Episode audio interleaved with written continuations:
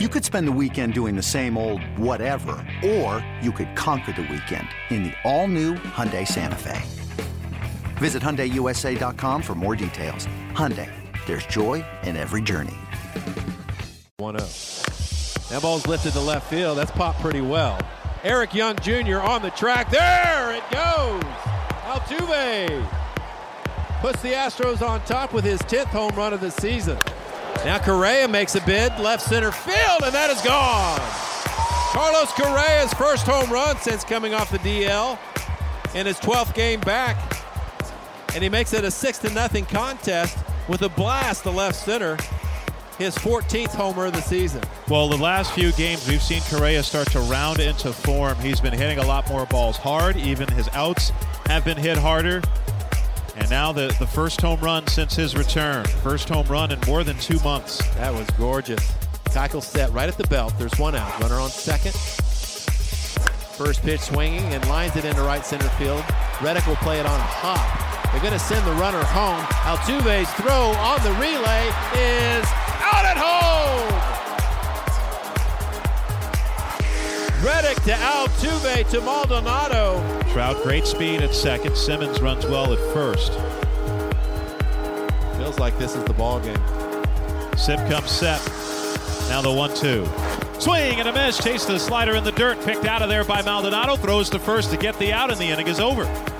Angels do get a run on Simmons' RBI single, but they strand a pair.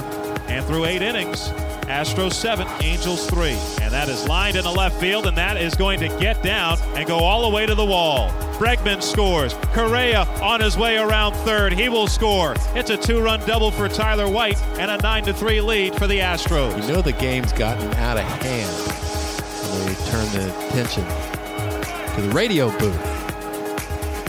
Yeah, that's not a good sign for anybody. No. There's a reason they don't put us on TV. It's an 0-1 count to Eric Young Jr. Harris delivers. And that's chopped right side to his right. The second baseman Altuve. He's got it, throws to first, and that is the ball game. The Houston Astros win their third in a row, taking the first game of this three-game series in Anaheim, defeating the Angels tonight by a final of nine to three. This is another Astros podcast. Heaney delivers. And Marwin drives this one toward the left center field gap. Going back on it, Young and Trout looking up. See you later! A grand slam for Marwin Gonzalez, the second of his career. And the Astros go up five to nothing. They'll make that seven home runs in the month of August. He's been their hottest hitter, four RBIs on that swing. Opens this game up. Welcome back. Robert Ford joined by Dave Hudgens, Astros hitting coach. And we've seen the Astros offense last few games on this road trip uh, put together uh, some some really nice rallies. Seen the quality of at bats improve, and there was a period there where it seemed like guys guys were pressing, especially with all the guys who were out of the lineup. Yeah, I think that's the key. You know, we had a bunch of guys out of the lineup from uh, you know Jose to Carlos, George, and you know Marisnick out from time to time, and but some other guys stepped up. You know, Whitey's done a great job. Tony Kemp's give great at bats. Yuli's been consistent. Uh, Marwin's starting to get going a little bit. Maldonado's come over and give us some, you know, really good at bats. So at this point now, our lineup's starting to extend a little bit. Carlos is starting to feel better at the plate. Jose's picking it up uh, as he gets more at bats, and you know Marwin's continuing to swing the bat good. So you know I think we've got things going in the right direction. You mentioned Tyler White, and he's been up and down the, the last few years with the Astros, and we've seen some bright spots, but it seems like this is probably the the longest period of sustained success he's had at the big league level. What's been the key for him? Well, you know, we always knew he could hit. Yeah. I think it's a matter of him relaxing and feeling comfortable and maybe feeling he belongs instead of trying to, you know, prove himself all the time, possibly. I know he's, he's always hit uh, about at every level. Of course, a couple years ago, he gets off that great start on the road. And, um, you know, so we know that he can can do it. Now he's, I think he's relaxing a little bit. He sees where he fits. Um, he, he can really hit. Martin Maldonado got off to a slow start offensively when he came over from the Angels, and he had been struggling uh, near the end of his time with the, the Angels as well. But we've seen him really come alive on this road trip. Uh, a lot of extra base hits, three home runs, had a big RBI single in, in last night's ball game. Any adjustments Maldonado made that, that has helped him uh, do what he's been able to do lately? Uh, he's made a couple little adjustments. He came over, but I think the big thing is getting good balls to hit. Uh, you know, being down in the lineup where he's at, he's going to get some some fastballs. I think being selective at the plate, maybe not trying to do too much. He's had, you know, like I said, a couple homers, but he's had a couple base hits the other way that have been big. And you know, just trying not to do too much, not trying to pull everything, not trying to hit homers, just trying to have good quality at bats. I think has helped him. You know, Josh Reddick's someone who, you know, he's had an ups his ups and downs this year, but throughout the year he's hit left-handed pitching well as a left-handed hitter, and we saw him hit lefties well last year. What's the key for a guy like Reddick to do so well against left-handed pitchers? Is it about keeping that front shoulder in? Yeah, that's a big part of it. I think with Josh, it's a matter of seeing him. I know when he when he came over from Oakland, he was platooned quite a bit, so he didn't see a whole lot of lefties. So, you know, he, he can hit lefties. There's certain lefties that everybody has problems with. You know, Chris yeah. Sale and those kind of guys, but. Um, he stays in there really well off him. He, you know, he's had some big base hits the other way. And yeah, like you said, keeping the front side in, not trying to pull everything, trying to stay up the middle, and getting you know getting the ball you can handle, and then you know laying off that that slider they like to throw that's down in the dirt away, which is. Uh, easy to commit to sometimes. So, but yeah, Josh Josh done a good job. He he grinds out at bats. He's a tough out. He plays hard. He's he's great in our lineup. Tony Kemp is another guy who's been able to make the most of his opportunities this year and really had to fight for some opportunities to, to get a chance to play regularly. And you look at his numbers in the nine spot, and they're just really impressive. The leadoff spot doesn't have quite as as big of a sample size, but but has struggled there. Do you think there's anything to that, or do you think he just might be a better fit in the nine spot? I think probably, like you said, a small sample. He hasn't had a huge opportunity. He's probably let off his whole life. He knows how to do that. He grinds out of bats. He's really the second leadoff hitter there in the in the nine hole. Uh, does a great job of turning the lineup over. Tough at bat, fouls pitches off, uh, hits the ball all over the field. Will take his walk. Uh, you know he did, he has really uh, done a nice job for us uh, in left field too. So. Um, grinding out at bats. I mean, he, he, I don't say a little bit like Whitey. Obviously, Whitey's got a little more, a little more power, but uh, in that his opportunity up and down from uh, the big leagues to, to AAA, always hit in AAA, always hit everywhere he's been.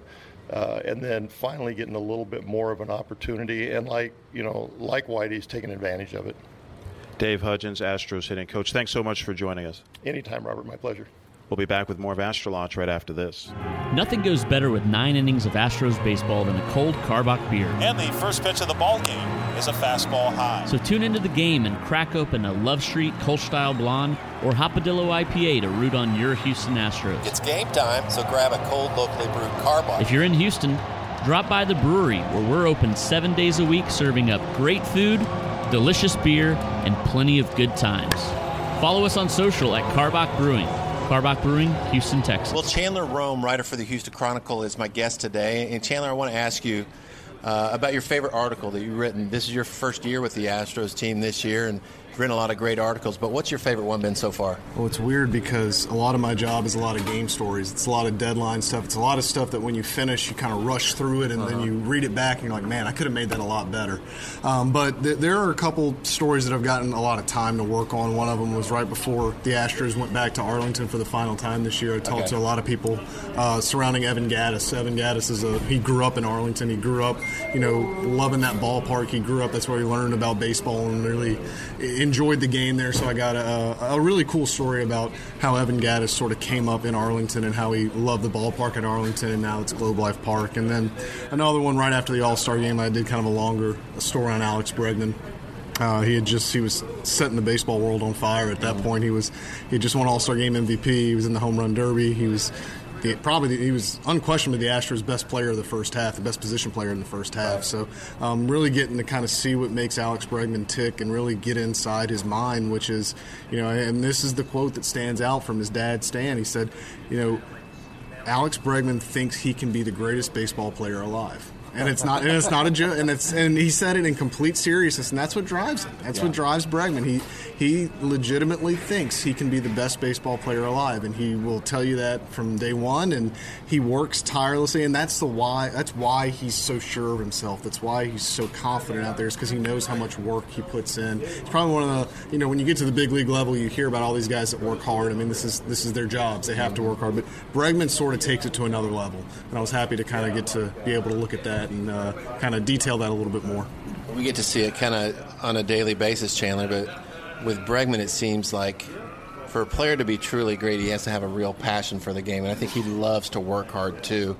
How many people do you did you get a chance to, to talk to either either with Gattis's family or coaches or in the past or same thing with Bregman's? You know, for for stories like that, you like to talk to at least. You know, I, I think I had interviews spanning about four hours with ten different people uh, for the Bregman story, and there were some I didn't even use. There were some some people I talked to that I didn't even use direct quotes from that. But if I picked up something that they said, I may have thrown it in a line here or there. And I mean, when you write, you want to be able to say that you are the authority on the story that you do. You want to be able to say when you go sit when you go sit down and write a story of that length, you want to be able to say, you know, I've talked to everybody possible that could have anything any insight, any sort of anything on Alex Bregman. And I thought I got that. You know, the Evan Gattis story, I didn't have as much time with that one. That was something that came together pretty quickly. I got to talk to Evan's dad, who's a great guy, talked to his stepbrother, talked to a couple other people around Gattis. So that one was a little, uh, had a little less time with that one. But the Bregman story was really something I worked on for about,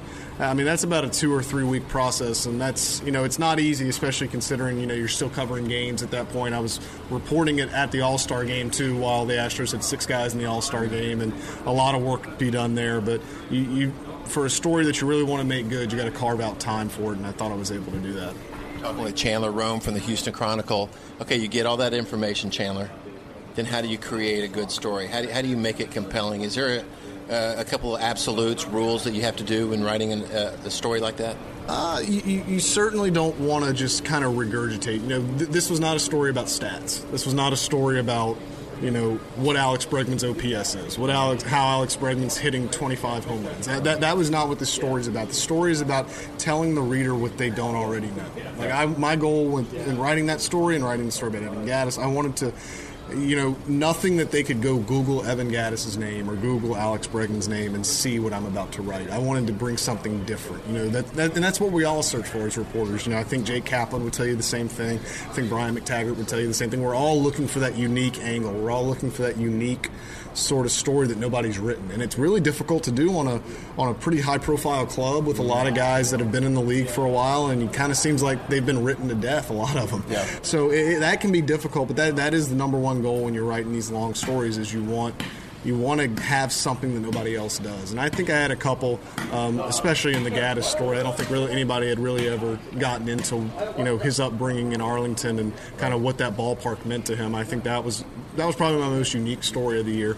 And then you know with Alex Bregman, I, some of the stuff I wrote about Alex Bregman was known, but I was able to get I think some different perspectives, talk to some different people that maybe hadn't been you know quoted or hasn't been hadn't been put out there about Bregman. So you're always looking to be different, and you're always looking to give readers something that they didn't know before. All right, this Chandler Rome, Houston Chronicle. Great stuff, buddy. Uh, love reading your stuff, so keep up the great work. All right, thanks, Sparky. The Houston Astros Radio Network. That ball is gone! Steve Sparks, Robert Ford. And you can kiss it goodbye! This is the Houston Astros Radio Network.